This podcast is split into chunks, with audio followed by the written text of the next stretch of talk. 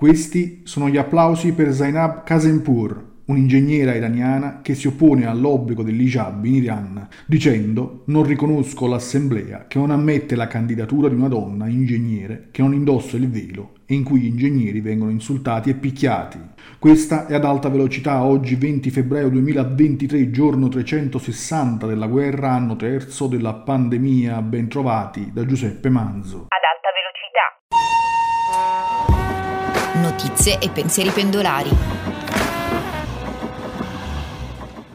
Oggi parliamo di alcune tensioni politiche che attraversano il paese. Sabato scorso, fuori al liceo Michelangelo di Firenze, due studenti maggiorenni sono stati aggrediti davanti alla scuola in via della Colonna da alcuni militanti di estrema destra esterni al liceo classico fiorentino. Secondo le ricostruzioni della Digos, tutto è partito da un volantinaggio non autorizzato davanti alla scuola da parte dei giovani di azione studentesca che avrebbe acceso una discussione con i due studenti del liceo. Un video ha ripreso i calci calci e pugni qualcuno uscito dalla scuola e cercare di fermare gli aggressori. Ascoltiamo.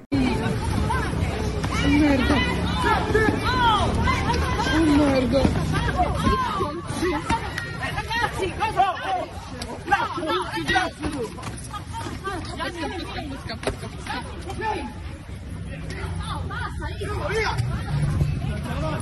Basta, Basta, vai!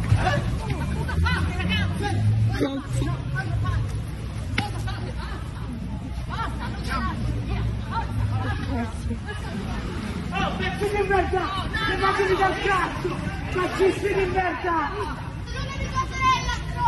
Dal liceo di Firenze ai social parole grosse, accuse e insulti sono volate tra il cantante Fedez che ha accusato il giornalista Mario Giordano e una sua inviata di Fuori dal Coro di voler fare inchiesta su una sua presunta omosessualità giovanile. Con alcuni video il rapper ha utilizzato parole durissime contro i giornalisti di Mediaset. Perché mai Fuori dal Coro ha la priorità di fare un'inchiesta su di me per vedere se sono omosessuale o meno, perché ho fatto vedere le foto dei vostri amici fascistelli vestiti da nazisti? Mi siete presi male? Eh? Ma ero Giordanino.